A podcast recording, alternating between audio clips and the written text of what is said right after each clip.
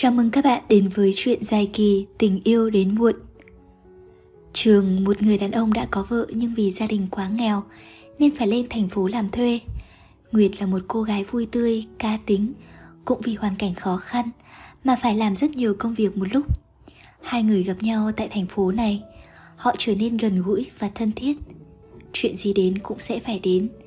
Một lần vợ của Trường lên thăm, cô phát hiện trên giường của trường mình có đồ của phụ nữ lạ những mâu thuẫn bắt đầu nảy sinh. Cuộc hôn nhân đứng trên bờ vực đổ vỡ. Ai đúng, ai sai chưa thể biết được. Tất cả đều chỉ là số phận thôi. Các bạn hãy lắng nghe chuyện dài kỳ tình yêu đến muộn vào 19 giờ hàng tuần thứ năm và thứ bảy nhé.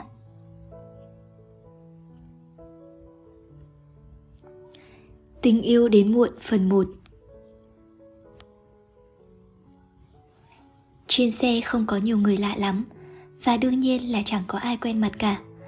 Trường hơi ngả ghế ra, Cắm tay phone vào, Ấn tay vào chiếc điện thoại Nokia đã cũ Để nghe những bản bolero đang thịnh hành. Hôm nay anh phải rời xa vợ con Để lên thành phố tìm việc làm. Cũng bởi năm nay, Thiên tai nhiều quá, Dân làng ai cũng mất mùa cả. Nhà năm miệng ăn mà chỉ trông chờ vào cái xào ruộng bé tí Thì chẳng đủ mà sống biết rằng xa vợ sẽ buồn, nhưng vì các con, trường không còn cách nào khác. Trước khi đi, vợ trường vẫn luôn dặn anh rằng, nếu như anh có đi tìm gái thì cũng phải nhớ giữ mình, đừng có mang bệnh tật gì về cho vợ con đấy nhé. Trường tự ái sẽ nảy lên, tôi đi làm chứ có phải đi phẻ phỡn đú đởn đâu mà cô nói thế, cô không tin tưởng tôi chứ gì. Vợ anh vốn là người cẩn thận, cô lúc nào cũng dặn những điều rất thiết thực nhưng lại bị người khác bỏ qua. Ai cũng biết, nếu xa vợ con, đàn ông dễ dàng xa ngã. Chẳng nói đâu xa, Phụ nữ cũng thế thôi, Cho nên cô rất sợ. Xe bắt đầu lăn bánh, Chưa mở mắt nhìn cảnh vật đùi lại đằng sau. Tự hỏi trong lòng không biết phía trước là điều gì đang chờ đón anh, Thành công hay thất bại. Này, dậy đi ông tướng, Còn định ngủ đến bao giờ nữa? Phụ xe đến le trường dậy, Chuyến xe đi mất nửa ngày Mà anh ngủ không biết trời trăng gì cả. Trường vội vàng ôm cái ba lô màu xanh quân đội của mình xuống dưới. Một quang cảnh hiện đại, ồn ào đập ngay vào mắt. Những tòa nhà cao chọc trời, Những chiếc xe ô tô đời mới lao vun vút trên đường. Các cửa hiệu thời trang mọc lên như nấm. Ở nơi này, trên vỉa hè, Có nhiều người đi lại, Có chỗ ngồi chờ bến xe bus. Thậm chí còn có cả những quán ăn, bán đồ ăn miền quê Mà anh đã ăn đến mòn răng hàng ngày. Trường đứng bơ vơ trước một ngã tư lớn anh không biết phải đi về hướng nào nữa. Bác Tài ơi chờ với chờ tôi với.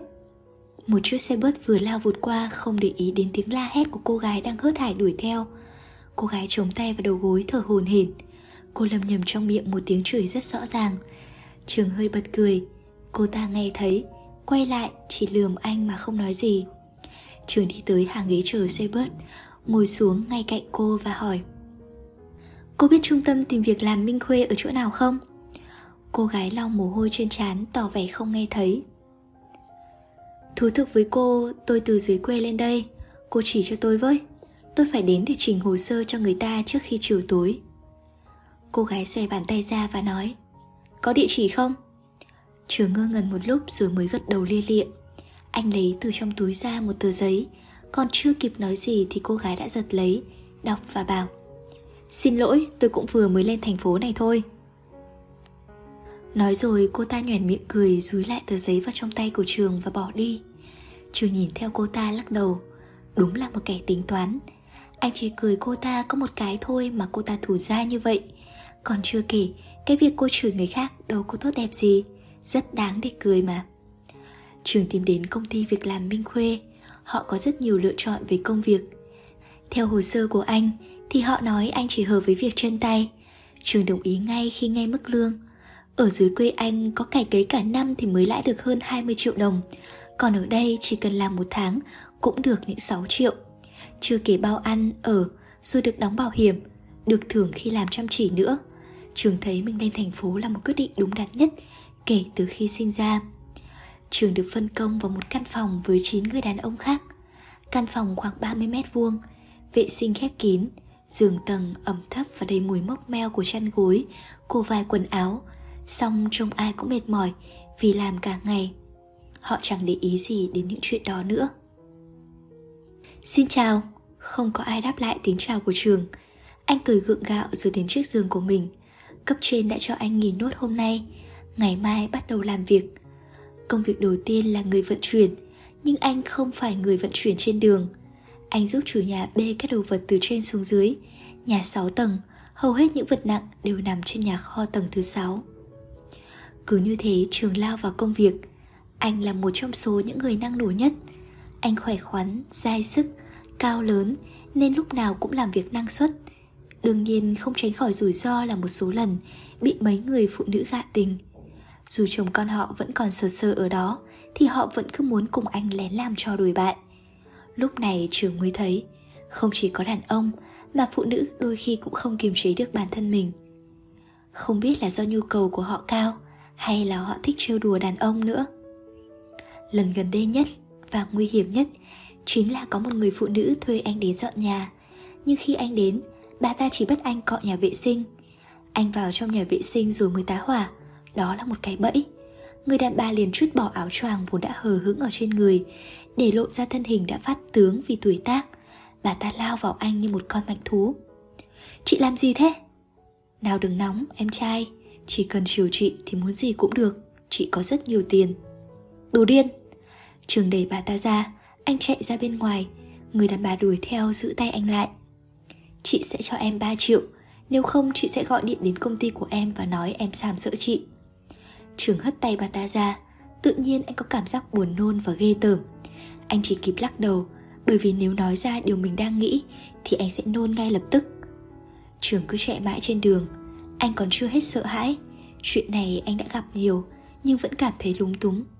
Anh không biết tại sao ở nơi này lại có nhiều phụ nữ ham tình đến vậy. Ở tuổi của họ, đáng ra đã không còn nhu cầu nữa mới phải. Càng nghĩ, trường càng cảm thấy thật kinh khủng. Anh chạy vào một hàng cà phê ngồi để bình tĩnh lại. Lúc này, trường mới cảm thấy lo sợ nếu bà ta gọi điện đến công ty của anh, thì chắc chắn anh sẽ bị đuổi việc.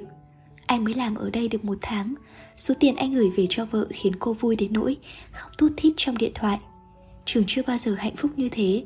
Dù không ở gần cô, nhưng nếu giờ anh mất việc, vợ anh sẽ lại phải khóc. Khóc vì buồn và thất vọng. Anh không muốn như vậy. Xin hỏi quý khách dùng gì ạ? Nước cam. Trường vừa nhìn xa xăm suy nghĩ vừa đáp gọn anh không biết phải làm sao với những tình huống như thế này. Thảo nào mà công ty chỉ có nam, bởi đây là công việc có sự rủi ro quá ư là tế nhị. Khoảng 5 phút sau, nhân viên mang nước cam ra và đặt tên trên bàn. Lúc này trường mới để ý đến cô nhân viên. Trông cô rất quen, hình như anh đã gặp ở đâu rồi. Nhìn thêm một lúc nữa thì bị cô ta phát hiện. Cô khoanh tay lại dò hỏi. Trên mặt tôi có gì hả?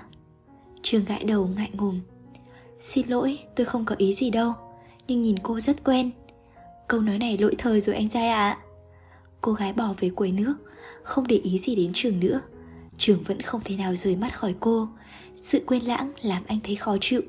Anh chắc chắn rằng Anh đã gặp cô ta ở đâu đó rồi Mới gần đây thôi. À tôi nhớ ra rồi Chính cô, cô gái chửi thề hôm đó. Trường reo lên như thể thích thú lắm Không gian xung quanh đột nhiên im bặt. Sau câu nói đó một số vị khách bắt đầu huyết sáo. Cô gái kia mỉm cười đáp lại rất tự tin. Sau đó cô dựa người vào quỳ bảo, Đây có phải là cách để gây sự chú ý không? Anh thích tôi đấy à? Trường thành thật lắc đầu. Cô gái bỏ đi. Một lúc sau, trường thấy cô ta được mấy người khác đến trả tiền. Vài người còn rúi thêm cho cô ta vài đồng.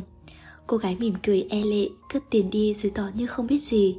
Trường không hiểu được, Anh vội vàng đứng dậy, Đi tới chỗ cô và bảo làm thế nào mà cô lại được họ cho tiền như thế? Cô gái vừa lau quầy vừa nói. Anh không biết sao, Đấy gọi là tiền tips, Một dạng như tiền boa. Nhưng cô đâu phải là gái. Cô gái ngẩng đầu lên nhìn anh. Chúng ta không thân thiết đủ để nói về vấn đề này, phải không? Trường gật đầu, Cô gái xoay tay ra. Vậy thì trả tiền rồi đi dùm cho. Trường như nhớ ra, Anh móc tiền trả cho cô. Nhưng anh không đi ngay lúc đó. Anh có vẻ suy tư và lưỡng lự. Cô gái chống tay lên quầy nhìn anh, Chờ đợi xem anh chuẩn bị nói gì. Làm thế nào để được làm công việc này? Việc này chỉ tuyển nữ, không tuyển nam. Vậy hả? Tôi cứ tưởng. Trường thở dài rồi đi ra ngoài. Anh vừa mới thoát khỏi một vụ gạ tình nữa. Anh nhận ra công việc này chứa chấp đầy rủi ro không báo trước. Ở chỗ của anh, một số người đã dễ dàng sa ngã. Có đợt anh thấy họ đi cùng mấy mụ già, Rồi bị chồng mấy mụ già đó đánh. Trường bắt đầu nhận ra Đồng tiền kiếm được trên này có rất nhiều dạng. Không phải lúc nào cũng nhuốm đầy mồ hôi, Xương máu như thời dưới quê. Vợ của trường là Huệ, Vẫn hay gọi điện lên. Cô cứ kể về đứa con trai của hai người đang làm gì trong ngày hôm đó. Hỏi anh có rõ gìn sức khỏe, Rồi biết tự chăm sóc mình không? Đương nhiên cô vẫn sẽ hỏi anh có nhớ cô không? Lần nào anh cũng thành thật trả lời là nhớ. Thật sự là anh thấy nhớ cô. Anh xa nhà đã gần 2 tháng anh cảm thấy thành phố này quá lớn đối với anh. Đừng xa ngã nhé, Huệ nói. Em sợ lắm. Đêm nào em cũng nằm mơ thấy anh và một người phụ nữ khác đi bên nhau.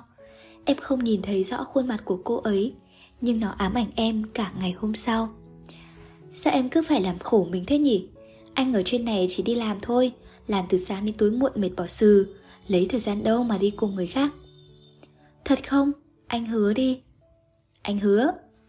Thật ra anh đã hứa hàng trăm lần rồi, Nhưng cô vẫn cứ hỏi đi hỏi lại. Huệ là kiểu người như vậy, Cô ấy lo xa ti tỉ thứ.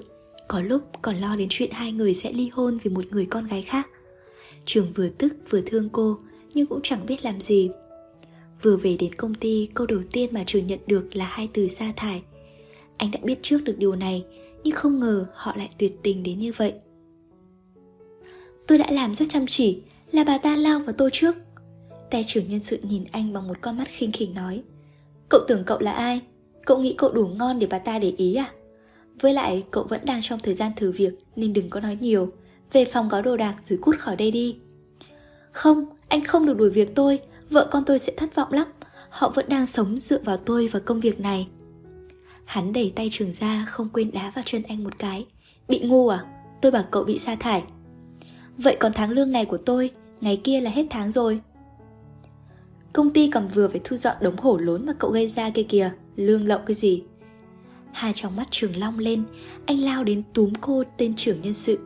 Mặt hắn không một chút hỗn sợ hãi Trong đó chỉ có lạnh lùng và rừng rưng. Thằng khốn, mau trả tiền cho tao. Đừng có gây họa gì ở đây Không thì cậu sẽ lãnh hậu quả đấy. Mau trả tiền cho tao. Trường nhắc lại Mày chỉ cần trả tiền cho tao thì tao sẽ đi. Đúng lúc đó có hai tay bảo vệ đi vào. Họ đã nhìn thấy vụ ẩu đả từ xa. Nói là bảo vệ, Nhưng chính xác họ là những tay bảo kê chuyên nghiệp. Cả người đầy hình xăm, Tóc trên đầu đã được cạo hết. Họ cao lớn như những cây cột chống nhà. Lôi thằng này ra ngoài đi, Ở đây cắn lộn nãy giờ. Hai tay bảo vệ đến gỡ trường ra khỏi trường nhân sự. Trường vùng vẫy la hét, Nhưng nhận lại được chỉ là những cú đấm, Cú đạp không thương tiếc. Giấc mơ về một cuộc sống sung túc sụp đổ dưới chân Trường chưa bao giờ nghĩ thành phố lại đáng sợ như thế. Còn người ta không hề giống với những người mà anh có thể tưởng tượng được. Họ có thể đổi trắng sang đen một cách trắng trợn, Mà không sợ ai hết. Không còn cách nào khác Trường đành phải ôm bọc quần áo đến trước quán cà phê của cô gái kia. Lúc cô ta nhìn thấy anh, Khuôn mặt chỉ tỏ vẻ chán ngẩm. Tại sao lại là tên này nữa? Hắn không thích cô mà cứ bám theo cô. Hắn không biết đây là chỗ làm việc của cô sao? Tôi vừa bị đuổi Tôi muốn làm việc ở đây, Trường nói thẳng thắn. Anh nghĩ muốn là được à? Anh phải đi tìm việc ở những chỗ đang cần người ấy. Với lại tôi nói rồi, Ở đây không tuyển nam.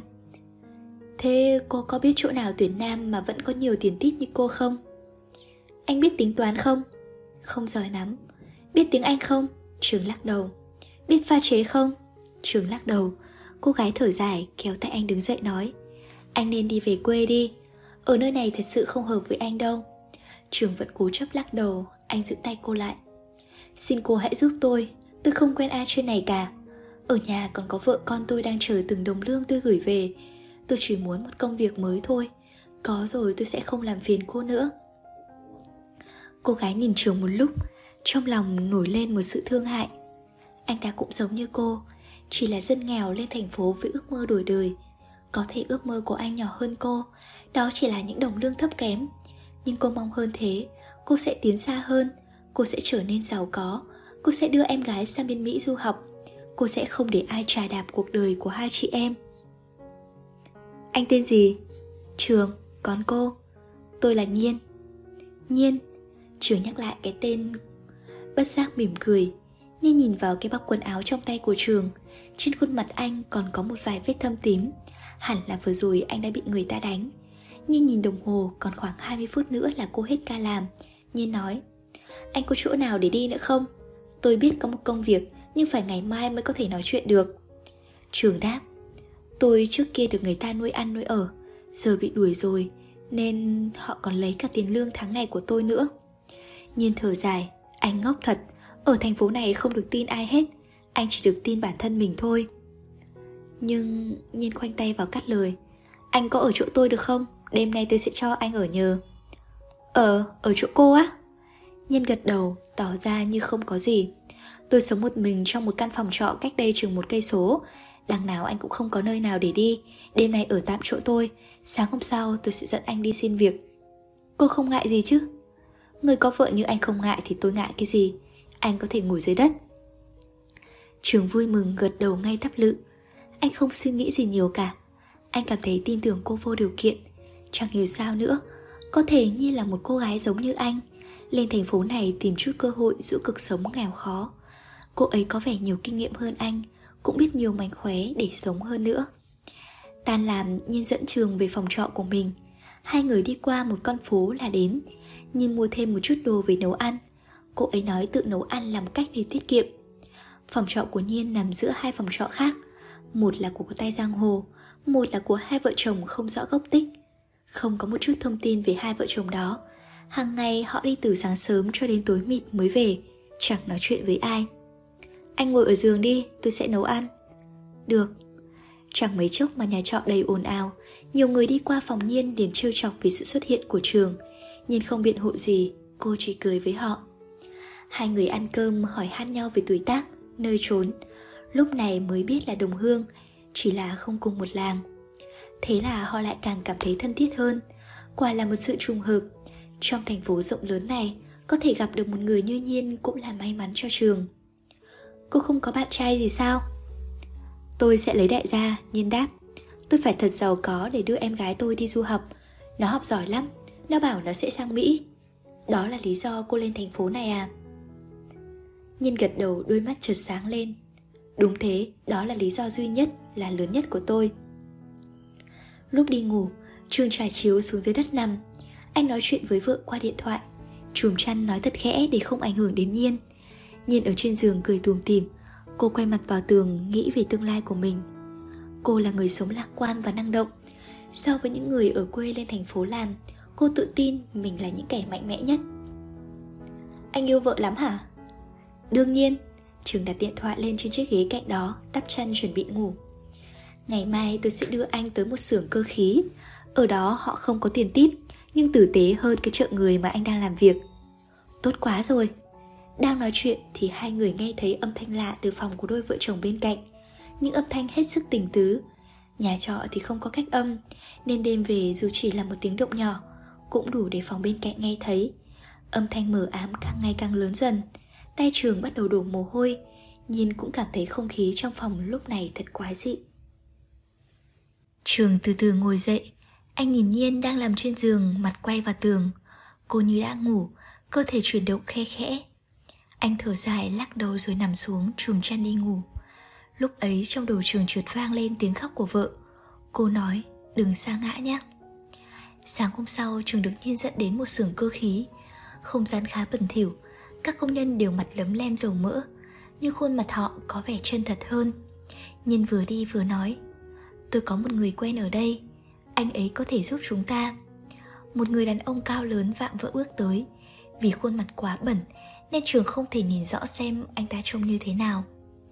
Đây là anh Đại, anh ấy từng xin giúp tôi vào quán cà phê. Đại, đây là trường, là đồng hương của tôi. Đại nhìn trường bằng một vẻ dò xét. Trường nhận ra người đàn ông này có tình ý với Nhiên. Anh mỉm cười chào. Chào Đại, tôi là Trường. Chào, Đại lạnh lùng đáp lại. Nhiên đứng giữa hai người cô nói. Có thể cho anh ấy vào đây làm được không? Anh ta vừa bị người ta lừa hết tiền Vợ con ở nhà thì đang nheo nhóc Lúc này khuôn mặt đại mới giãn ra một chút Anh ta cười mở hơn với trường Đại vỗ bàn tay đầy dầu máy vào cái áo phông đã sờn của trường Được chứ, ở đây lúc nào cũng thiếu công nhân Nhưng ở đây có nuôi ăn ở không? Trường hỏi Đại bật cười lắc đầu Chỉ nuôi ăn thôi, không nuôi ở đâu Vậy hôm nay xong việc, tôi sẽ dắt anh đi tìm nhà trọ. Nhiên nói. Trường gật đầu cảm ơn cô. Anh thấy vui sướng trong lòng khi quen biết được những người bạn như thế này. Quả thật ở thành phố không hề dễ sống. Người có thể một mình vươn lên rất hiếm. Người như anh có thể vươn lên được thì lại không tồn tại. Anh ngốc nghếch, chưa kể không hiểu biết gì. Có lẽ anh phải mời Nhiên làm giáo viên hướng dẫn của mình. Những công việc tay chân không bao giờ làm khó được trường. Anh luôn biết mình cần gì trong công việc nặng nhọc. Anh em trong xưởng cơ khí thân thiện hơn những người trước. Họ không hề mệt mỏi mà lúc nào cũng vui tươi. Làm việc ở đây rất tốt Nếu không nói là cực kỳ tốt. Vì cái đầu tiên đó là trường không cần phải từ chối bất cứ một người phụ nữ nào nữa. Anh cảm thấy an toàn. Đến tầm chiều, nhìn đến đón anh đi tìm nhà trọ như đã hẹn Cô không bao giờ thất hứa nếu đã hứa với ai cái gì. Lúc cô xuất hiện, Đại cứ nhìn theo cô mãi. Trường muốn giúp anh ta một chút Để trả ơn anh ta đã cho anh vào đây làm. Thế nên anh bước đến chỗ Nhiên và nói Tôi đi vệ sinh một chút, cô đứng đây đợi tôi nhé. Được thôi. Trường vừa chạy đi khỏi thì lại liền bước lại gần chỗ Nhiên. Nhiên mỉm cười rất tự nhiên với anh. Cô không có tình cảm với anh Anh chỉ là một người anh trai không hơn không kém. Tối nay em có làm gì không? Em có, em phải ngủ. Đại Trương hửng Đi chơi với anh đi. Em mệt lắm, em đã làm cả ngày nay rồi.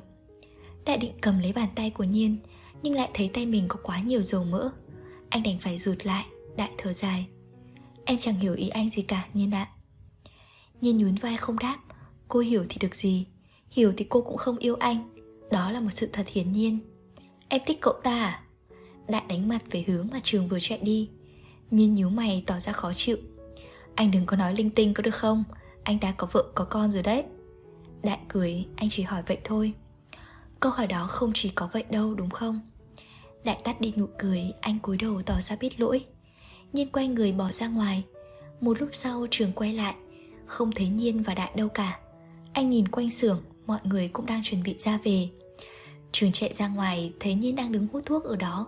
Anh ngạc nhiên trước việc cô hút thuốc. Khi cô hút thuốc, Khuôn mặt thật sự rất rừng rưng. Cô nhìn anh lạnh lùng như không quen biết. Sao vậy nhỉ?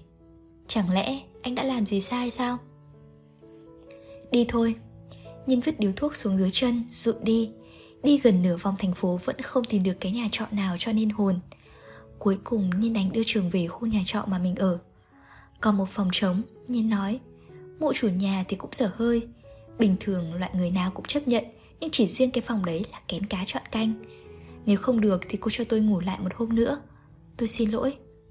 Anh có làm gì đâu mà phải xin lỗi. Tôi giúp anh là vì anh là đồng hương của tôi mà. Mụ chủ nhà nhìn trường từ trên xuống dưới. Mụ có khuôn mặt béo ị, Mặc một bộ pyjama quái dị màu hồng phấn. Dù tuổi mụ có lẽ đã trên 50 Mụ thở dài quắc mắt nhìn sang Nhiên hỏi, Đặt cọc trước tiền trọ 6 tháng, Điện nước thì thu sau? Khi Nhiên vui mừng đến nỗi suýt nhảy cẫng lên Thì trường lại méo mặt. Anh kéo cô ra một góc, nói nhỏ, Tôi không có nhiều tiền ở đây để đặt cọc. Trời, sao anh không nói sớm? Tất cả nhà trọ trên thành phố này đều phải đặt cọc 6 tháng trước. Sao bây giờ? Mụ chủ nhà liếc nhìn hai người bắt đầu bĩu môi khinh bỉ. Khó khăn lắm mới có một tên trông được Có thể cho thuê Ấy vậy mà lại là tên kết xác không có tiền. Tôi sẽ cho anh vay Nhìn tặc lưỡi nói. Có được không? Trường ngại ngùng hỏi lại. Bộ anh định tính thế nào nữa mà không được? Đó là cách duy nhất vào lúc này. Tôi thật sự rất cảm ơn cô. Đừng nói nhiều. Vậy là nên cho trường vay 6 tháng tiền nhà. Cô không nghĩ được là mình lại làm một chuyện bồng bột thế. Trong khi trước đó, Nhiên từng dạy trường rằng ở thành phố này ngoài bần thân ra Thì không được tin một ai hết. Những ngày sau đó, Hai người bận rộn với công việc từ sáng đến tối mịt. Ít khi gặp nhau, Trường vẫn gọi điện về cho vợ đều đặn. Anh kể nhiều chuyện ở xưởng khiến cô cười ngất. Dần già Huệ đã bắt đầu cảm thấy yên tâm hơn. Trường nói đợi khoảng một năm nữa anh ổn định rồi, Sẽ đón cô và con lên chung sống. Hai người mơ về một hạnh phúc không hề xa vời, đó là được ở cạnh nhau. Nhìn thì vẫn làm ở quán cà phê nửa ngày. Nửa ngày còn lại, cô làm nhân viên quét dọn trong một khu trung tâm thương mại. Thứ bảy, chủ nhật thì cô làm những công việc như phát tờ rơi, mặc bộ đồ con thú đứng trong công viên cho các bé đến chụp ảnh, nô đùa. Nhìn làm hết sức lực của mình để nuôi em gái chỉ còn khoảng hơn một năm nữa là nó sẽ học xong cấp 3 Ông chủ ở quán cà phê rất tốt với cô. Có đôi lúc có tốt quá mức. Nhưng dù sao, ông ta cũng là một người tốt. Theo cô thì là vậy. Thi thoảng ông có tăng lương, Có hỏi về tình hình của cô. Ông ít khi la mắng cô. Trong khi những nhân viên khác thì lúc nào cũng bị ông chỉ đốn. Ông bảo cô là người thông minh, Biết chủ cần gì. Cô không biết điều đó có thật không, Nhưng nó khiến cô cảm thấy hưng phấn hơn trong công việc. Ái chả, làm muộn quá nhỉ? Ông chủ đến khi quán đã vặn khách. Lúc ấy Nhiên đang lau quầy chuẩn bị ra về. Nhiên cười lấy lòng nói Cũng không chăm bằng anh đâu. Ông chủ thích được nhân viên gọi mình là anh Trong khi ông ta đáng tuổi chú của cô. Ông ta gật đầu hài lòng nói À vào đây anh phát lương cho Hôm nay là 16 rồi. Nhiên cười tươi Cô vội vàng tháo tập dề ra rồi chạy vào bên trong. Nhưng vào trong rồi mới biết Đó chỉ là một cái bẫy. Ông chủ đột nhiên đóng cửa lại rồi lao vào ôm hôn cô. Nhiên hốt hoảng đẩy cơ thể phát tướng của ông ta ra Nhưng điều ấy quá vô ích. Cô khó nhọc nói Anh làm gì vậy? Nhiên, em đẹp lắm, anh thích em. Ông chủ như phát điên Cứ cố hôn bằng được Nhiên. Tránh ra tôi la lên đấy. Ông chủ cười cợt Để dành sức la sau đi Em sẽ bất ngờ đấy. Nhiên hoảng sợ Ông chủ giữ chặt hai tay Nhiên Cố gắng kéo áo cô xuống. Cứu, đừng làm thế với tôi, xin ông. Khi mọi thứ trước mắt đã trở nên tuyệt vọng Đột nhiên cánh cửa đằng sau bị ai đó đạp ra. Ông chủ bị ai đó xách lên và đấm một cú vào mặt. Ông ta ngã ra mũi bắt đầu chảy máu. Mày là thằng nào? Lúc này Nhiên mới nhìn ra được người vừa cứu cô là Trường. Anh đứng che khuất một phần ánh sáng Nên cô không thấy được vẻ mặt của anh như thế nào. Anh lao vào sách cổ ông chủ lên Đấm một cái nữa. Giọng nói của anh nghe Trường rất tức giận. Sao ông dám động vào cô ấy? Nhìn đứng dậy để anh ra xa.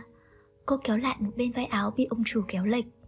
Ông ta nhìn cả hai bằng một đôi mắt cầm giận. Ngón tay run run chỉ vào hai người. Chúng mày, tao sẽ cho chúng mày biết tay. Ông còn dám nói nữa Tôi cho ông thêm một trận nữa đấy. Nhiên vội vàng ngăn trường lại. Cô khóa lấy hai tay anh hòng để anh bình tĩnh. Đừng Anh yên lặng đi. Ông chủ tôi xin được nghỉ việc. Tôi không làm ở đây nữa. Tôi cũng không cần nhận lương tháng này. Cô tưởng cô muốn đến là đến, Muốn đi là đi chắc. Ông chủ nhếch môi cười nhạt, Nói với Trường, Còn mày, tao nhất định sẽ không cho mày bước ra khỏi quán tao dễ dàng đâu. Vừa nói xong, Người đàn ông đã lấy điện thoại, gọi điện cho một ai đó, nói giọng rất hách dịch. Mày đang ở gần đây không? Ra quán đi, có thằng gây sự với tao. Trường nhìn nhiên không hiểu chuyện gì xảy ra cả. Ông ta dù có gọi thêm một người nữa thì cũng không phải là đối thủ của anh hồi ở dưới quê mà kể cả khi lên trên này, anh làm nhiều việc chân tay nên thân hình cường tráng, sức mạnh không kém ai cả. Anh có thể vật được hai người đàn ông bình thường, nhưng vẻ mặt nhiên hiện lên một sự lo lắng tột độ. Cô thở mạnh, rồi bước đến trước mặt ông chủ của cô, quỳ xuống. Trường lao lên, nhiên, cô làm gì thế? Anh đứng đó cho tôi. Nhiên hét lên. Sau đó cô ngừng mặt lên nhìn ông chủ, xem như hôm nay chúng tôi đã sai mong ông đựng thứ chúng tôi đều chỉ là những kẻ nghèo hèn không đấu lại được với ông là chúng tôi không biết tự lượng sức mình thú thật với anh đây là bạn trai của tôi anh ấy anh ấy không thể làm ngơ được khi nhìn bạn bạn gái mình bị như vậy Trường đứng tần ngần, cô ấy vừa nói anh là bạn trai của cô, là nói dối để cả hai được ra khỏi đây sao? Nhìn làm nhiều công việc, cô cũng đã tiếp xúc nhiều loại người. Cô hiểu được với mỗi loại người thì bản thân cần phải làm gì. Với ông chủ, nếu đối đầu với ông sẽ chỉ như trứng trọi đá thôi. Cho nên cách tốt nhất vẫn là mềm mỏng. Vừa lúc đó có tiếng ồn ào ở bên ngoài, một toán thanh niên xuất hiện, trông ai cũng bạm trợn phách lối. Trên tay họ là gậy sắt, dao dựa Họ nhìn vào trường dữ tợn Đột ngột một tay to béo trong đó bước lên Xách cổ áo trường hét lớn Mày đánh anh tao đúng không? Tôi... Trường hơi run Nhưng anh vẫn ngẩng cao đầu và nói Là tôi đánh đó Chính ông ta sàm sỡ bạn gái tôi trước. Đánh nó cho tao. Ông chủ chỉ tay về phía trường. Cả đám lao lên hết đấm rồi lại đạp. Một số còn dùng gậy sắt. Trường chỉ có thể chống đỡ được lúc đầu. Càng về sau, anh càng đuối sức Nên dần khuỵu ngã. Nhìn ở bên ngoài vừa quỳ vừa ôm chân ông chủ của mình khóc lớn. Cô va xin ông hãy tha cho anh, Nhưng ông ta chỉ cười trước sự khốn khổ của hai con người. Đến khi cả khuôn mặt trường thâm tím và đầy máu me thì toàn thanh niên mới dừng lại. Người đàn ông bước lên trước, Đặt bàn chân của mình lên khuôn mặt của trường nói, Đã hiểu thế nào là mùi đời chưa? Mày đấm tao một cái, Tao trả lại mày gấp 10 Còn nữa, Con bạn gái mày cũng chả là cái thá gì trong tay tao. Tao muốn làm gì nó là việc của tao. Trường cắn răng, cố gắng vùng lên, Thì một tên nào đó đám mạnh vào bụng anh Khiến anh gần như bất tỉnh. Nhìn đỡ trường chạy ra bên ngoài, Cô bắt một chiếc taxi đưa anh đến bệnh viện. Suốt cả đường đi, trường mất dần nhận thức. Anh chỉ nói được một câu duy nhất với Nhiên là, Cô không sao chứ? Nhiên bật khóc. Trong khi anh đang máu me đầy mình Thì vẫn còn lo cô bị người ta hại. Anh ta ngốc thật. Anh ta nên ở lại quê, Chen chân lên thành phố này, Chỉ khiến vợ con lo lắng thôi. Nhìn thấy rất có lỗi với anh Và người phụ nữ của anh Vì cô mà anh bị tổn thương, Vì cô mà anh suýt nữa đã bị người ta đánh chết. Cũng may là trường không bị tổn thương ở bên trong. Anh chỉ bị những vết thương hoặc vết sách ngoài da. Bác sĩ có hỏi anh ta đã làm gì mà để bị đánh như thế này. Nhìn chỉ lắc đầu cười khẽ. Ông ta cũng không để ý mà bỏ đi. Băng bó xong Nhìn đưa trường về nhà trọ. Lúc này trường đã tỉnh táo lại. Anh nói giọng đầy tức giận. Chúng nó cậy đông hiếp yếu. Tôi sẽ nghỉ việc ở đó. Lần sau anh đừng vì tôi mà làm mấy chuyện nguy hiểm nữa. Không đáng đâu. Trường thở dài nói, Có phải chúng ta ở trên thành phố này chỉ như một con kiến không? Chúng ta chỉ có thể luồn cúi mà không dám đương đầu. Chừng nào anh có tiền, Anh có thể làm được bất cứ điều gì mà anh muốn. Trường trầm ngâm suy nghĩ, Đúng vậy, Chỉ có tiền mới khiến anh và Nhiên trở thành một người mạnh mẽ hơn tất thảy. Họ sẽ không bị người khác bắt nạt hay đánh đập nữa. Anh đã bị hai trận đòn kể từ khi lên thành phố. Như vậy là quá đủ để hiểu được. Ở trên này Người ta không dễ dàng như ở quê. Người ta bạo lực hơn và tàn nhẫn hơn. Kẻ nào mạnh, Kẻ ấy là vua. Nhưng sao anh lại đến quán cà phê mà tôi làm? Tôi tưởng anh đang ở xưởng. Hôm nay tôi được nhận lương. Tôi xin về sớm. Định sẽ mời cô đi ăn và trả cô số tiền mà tôi nợ. Đúng lúc ấy lại nghe thấy tiếng khóc và tiếng kêu cứu của cô trong buồng. Đó là lý do mà rất nhiều nhân viên nữ đã nghỉ. Tôi nhìn ra nhưng ông ta có thể trả lương cho tôi nhiều hơn những chỗ khác. Tiền cũng tốt, nhưng cô đừng nên coi thường bản thân mình. Cô phải giữ mình. Nhân bật cười, Cô cố tình vội trúng vào một bên vai bị đau của trường khiến anh phải nhăn mặt. Đừng có dạy tôi Tôi đang là thầy của anh đấy. Còn nữa, Anh đừng nghĩ gì về chuyện tôi nói anh là bạn trai của tôi nhé. Tôi chỉ là, tùy cơ ứng biến thôi. Trường gật đầu.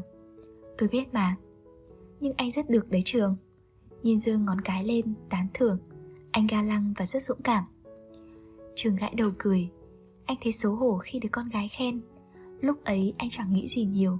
Chỉ biết rằng nhiên chỉ có mình anh ở đó. Nếu anh không bảo vệ cô Thì rất có thể Cô ấy sẽ gặp nguy hiểm. Cô không có bạn trai à? Tôi đã nói rồi, tôi sẽ lấy đại gia. Trường gọi điện về cho vợ. Anh kể hết tất cả mọi chuyện cho cô nghe. Vợ anh lo lắng đến nỗi hét toáng lên trong điện thoại. Cô còn định bắt xe lên với trường luôn, nhưng anh đã ngăn lại. Cô xin anh chuyển điện thoại cho nhiên. Hai người nói chuyện rất lâu, có vẻ như vợ anh hơi giận. Anh thấy nhiên cứ cúi đầu xin lỗi mãi. Đến khi nhiên chuyển lại máy, cô ấy không nói gì mà đi về phòng. Có lẽ cô ấy giận chăng? Trường suy nghĩ, nhưng anh cũng không dám hỏi vợ nhiều. Anh không được gần cô ấy nữa, Anh biết chưa? Loại gái như vậy lên thành phố làm sao mà biết được? Nhưng cô ấy giúp đỡ anh rất nhiều. Cô ấy còn cho anh vay tiền để thuê nhà nữa. Không có cô ấy, Anh cũng không có công việc ngày hôm nay. Thế thì anh về đi. Chẳng lẽ em để anh lên thành phố là dựa dẫm vào một người con gái sao? Em buồn cười quá. Chúng ta sống phải biết trước biết sau chứ. Em không cần biết. Anh muốn làm gì thì làm. Đừng có đến gần con nhỏ đó nữa. Đợi việc trên đó ổn định, Em sẽ lên với anh. Trước việc Huệ không tin Nhiên là người tốt Khiến Trường rất khó chịu. Không phải là anh yêu Nhiên hay là muốn bảo vệ cô ấy, Mà đúng là cô ấy rất tốt bụng. Cô hết lòng giúp đỡ, Không bao giờ cằn nhằn hay gì cả. Nếu không có cô giờ này, Chắc anh vẫn đang vất vưởng ở đâu đó. Anh là một thằng đàn ông, Anh phải kiếm ra tiền, Anh đâu cần vợ phải muốn có tiền hay không? Tự tôn của anh nói anh phải để vợ con được sống ấm no. Nhiên đã giúp anh một phần nào, Nhưng cô đâu phải là kẻ sai khiến cuộc đời anh mà Huệ phải lo chứ. Khi trường đang nằm vắt tay lên trần nhà nghĩ ngợi, Thì đột nhiên có tiếng đập cửa rất mạnh. Trường vội vàng ra mở cửa Nhiên liền ngã vào lòng anh. Cả người cô đầy mùi rượu, Cô bám vào chỗ đau trên vai anh nói, Sao ai cũng bảo tôi là gái? Tôi đã ngủ với anh bao giờ đâu mà vợ anh lại nói thế với tôi? Trường không biết vợ mình lại trừ nhiên như vậy. Anh nâng cô lên nhưng không được. Cô say chẳng biết gì nữa rồi. Nhìn kéo áo trường Trườn bàn tay vào bên trong thì thầm Hay là để tôi ngủ với anh Cho họ được tọa nguyện. Chửi như thế có một luồng điện chạy dọc sống lưng mình Cả người anh buồn rùn cả đi. Tay cô lạnh quá Nhưng chính cái lạnh ấy như khiến anh bị khóa cứng lại. Cô sao vậy? Trường nói. Anh cố dựng cô đứng thẳng Nhưng cô lại đổ vào người anh như một cái cây bị bật gốc. Trường vỗ nhẹ lên má cô gọi. Này, tôi đưa cô về phòng nhé Nhìn không nói gì, cô cười một mình rồi thở ra hơi rượu. Trường bí thốc cô lên, mở cửa rồi đưa cô về phòng. Phòng cố Nhiên là hai chai rượu rỗng Và một bao thuốc lá để mở. Có lẽ cô vừa mới uống một mình. Trường đặt cô lên chiếc giường nhỏ, Cởi giày và đắp chăn cho cô. Khi anh đang định đi pha nước chanh Thì Nhiên giữ anh lại. Anh có phải là bạn tốt của tôi không? Trường không để ý nhiều, Anh vỗ nhẹ lên bàn tay cô rồi đáp. Chúng ta đều là bạn tốt của nhau. Chúng ta sẽ là bạn tốt mãi mãi chứ? Phải, mãi mãi. Nhiên không ngủ được. Cô ta liên tục hỏi chuyện này chuyện kia không đầu không cuối. Phải đến khi trường vỗ nhẹ lên vai cô. Giúp cô ngủ thì cô mới từ từ tiếp đi. Nhìn Nhiên ngủ say Trường cảm giác thấy yên tâm hơn phần nào. Tội nghiệp cô ấy Trường nghĩ Một người con gái phải làm mọi cách để vươn lên. Cô ta thật nghị lực Ít nhất là hơn anh. Nhìn không còn nhớ gì về chuyện xảy ra vào tối qua nữa. Có những hình ảnh mang máng cô đã đến phòng của trường. Nhưng khi cô hỏi thì anh lại lắc đầu bảo không có chuyện gì. Có lẽ là cô say quá nên tự ảo tưởng.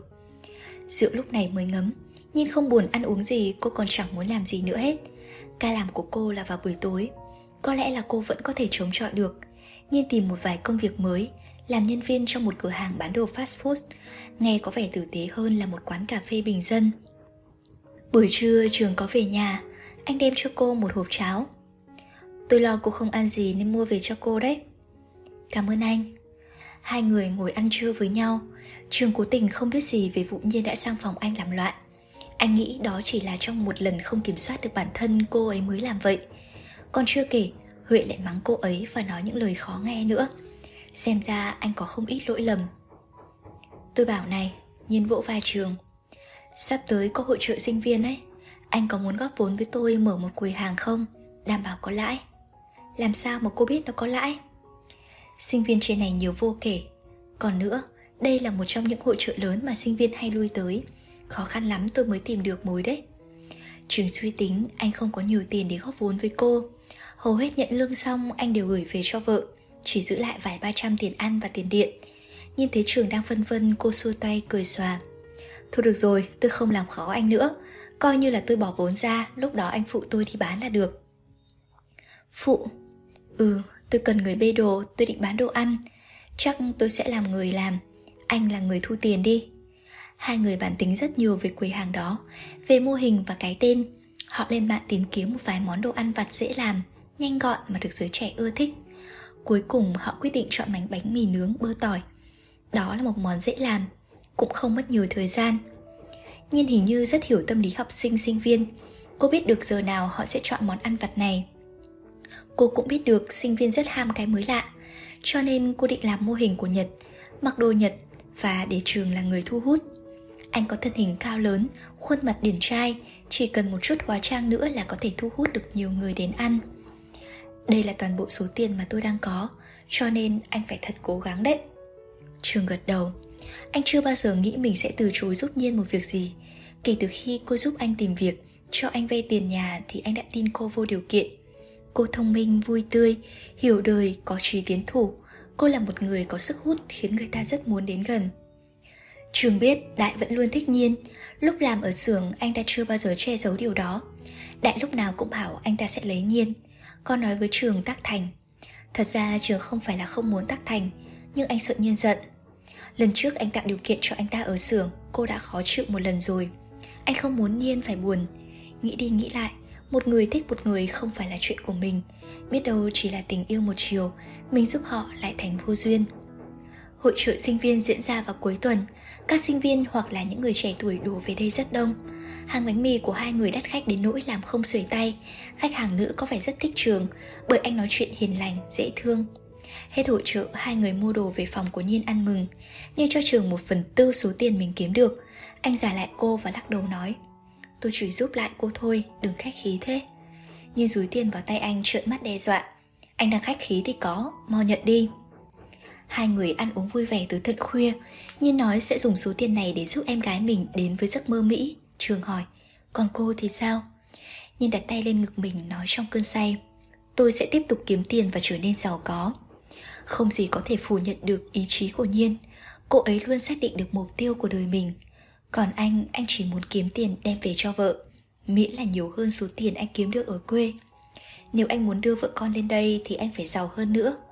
Giàu hơn nữa là giàu như cô. Nhiên xua tay. Không không, phải có nhà, phải có ít nhất là xe máy Phải có tài khoản tiết kiệm, phải có một con chó cảnh để nuôi. Đó là đại gia chứ đâu phải là giàu nữa. Đó chưa là gì hết với đại gia đâu. Ở chân này dân người ta giàu gấp mấy lần mình ở dưới quê, Cho nên anh phải nghĩ rộng ra, Lúc nào cũng phải nghĩ thật rộng ra. Khi đã quá say, trời bên ngoài bỗng đổ một cơn mưa. Mưa rào rất lớn, bắn cả vào bên trong. Nhiên vội vàng bước ra đóng cửa, Trường cũng vội chạy lên bảo, Để tôi. Hai người đứng nhìn trời mưa, Ngất ngưởng trong hơi rượu, Rồi họ nhìn nhau, tùm tìm cười. Không ai nói gì cả. Thời gian lặng lẽ trôi qua, không xác định được thời gian là sớm hay muộn. Phía cuối chân trời có nổi lên những ánh chớp lập lè rồi sấm rền vang. Nhìn bịt tai lại, trường theo phản xạ ôm lấy cô vào lòng. Nhìn ngước lên nhìn anh, hai người ngại ngùng quay mặt đi. Nhìn vuốt lại tóc trên mặt, càng ngày cô càng cảm thấy nghẹt thở. Đột nhiên trường vươn tay đến chạm lên má cô. Không gian này quá chật trội Nhưng sao không có ai bỏ đi? Trường nói. Trời mưa rồi. Ừ, mưa rồi. Vợ tôi ở đây thì tốt. Phải, như thế thì tốt hơn. Hai người càng ngày càng ghé sát vào nhau Cho đến khi hai bờ má của họ chạm vào nhau Thì họ mới dừng lại. Đôi môi nhiên bắt đầu động đậy Trường kéo cô về phía mình. Hai người bắt đầu hôn nhau Quần áo trên người dần trượt xuống. Trời vẫn đang mưa Ở dưới sàn là rượu, thuốc lá, đồ ăn, quần áo ngổn ngang. Một đợt sấm nữa khiến cả hai giật mình Nhìn hốt hoảng đẩy trường ra nhưng anh bám chặt lấy cô thì thầm muộn rồi những gì đã xảy ra trong đêm hôm trước cả hai đều nhớ rất rõ. Sáng hôm sau nhiên dậy đi làm từ sớm để trường ở lại ngủ phòng mình. Cô đã xin được việc mới ở ca sáng. Cửa hàng fast food đã nhận cô vào làm. Nếu làm chăm chỉ lương có thể cao hơn chỗ quán cà phê. Nhiên năm nay 25 tuổi nhưng nhìn khuôn mặt trông trẻ hơn tuổi ấy. Cộng với tinh thần vui tươi sôi nổi của cô nên làm quen mọi người rất dễ dàng. Những anh chàng ở trong cửa hàng rất thích nhiên, một số thích theo kiểu nam nữ, một số chỉ thích nói chuyện với cô vì thấy vui vẻ. Dù thế nào thì Nhiên cũng bỏ qua.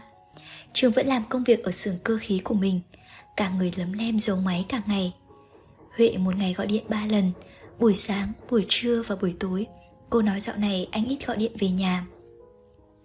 Dạo này xưởng bận quá, anh gần như còn chẳng có thời gian ăn trưa Sếp mà thấy bỏ làm ra làm việc riêng là trừ lương ngay Thế à Huệ nói anh còn thân thiết với con bé Nhiên đó nữa không?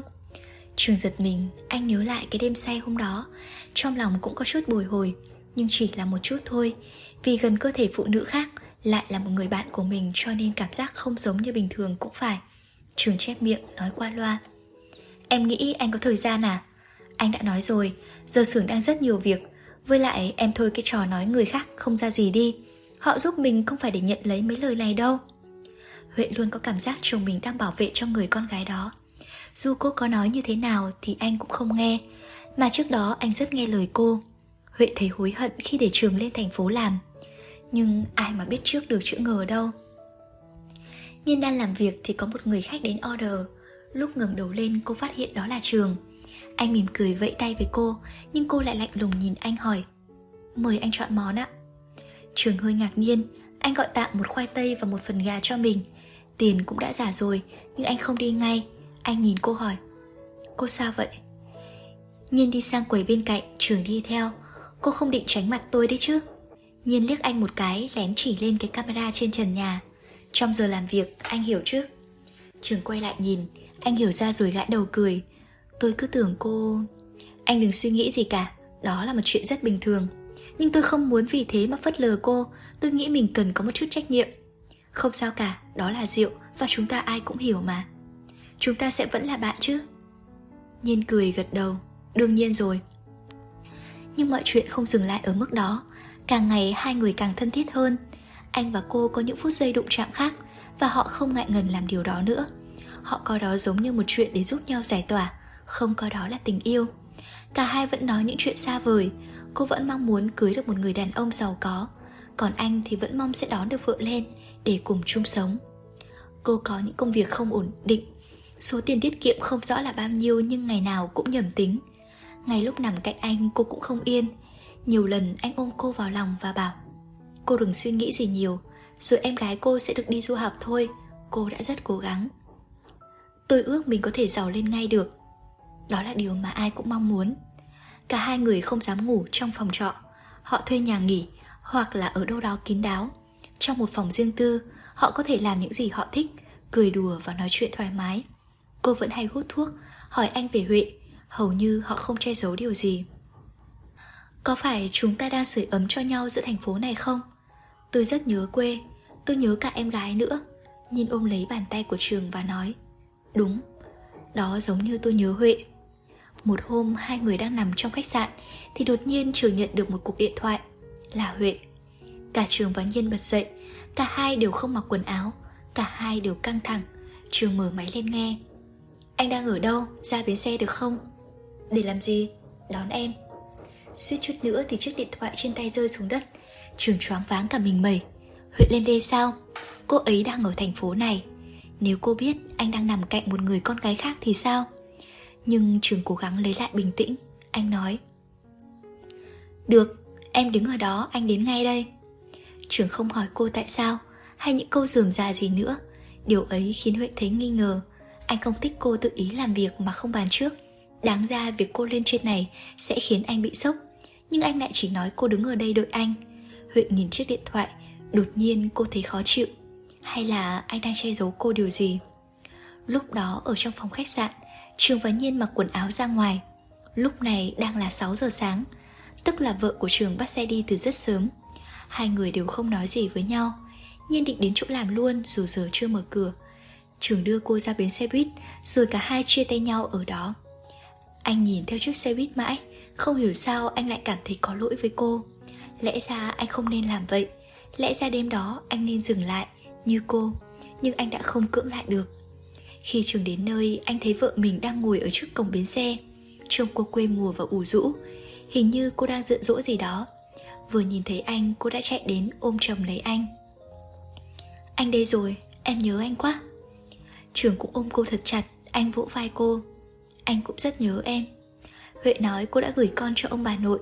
Cô chỉ lên đê xem tình hình ăn ở của anh như thế nào. Đã lâu rồi cô không được gặp anh.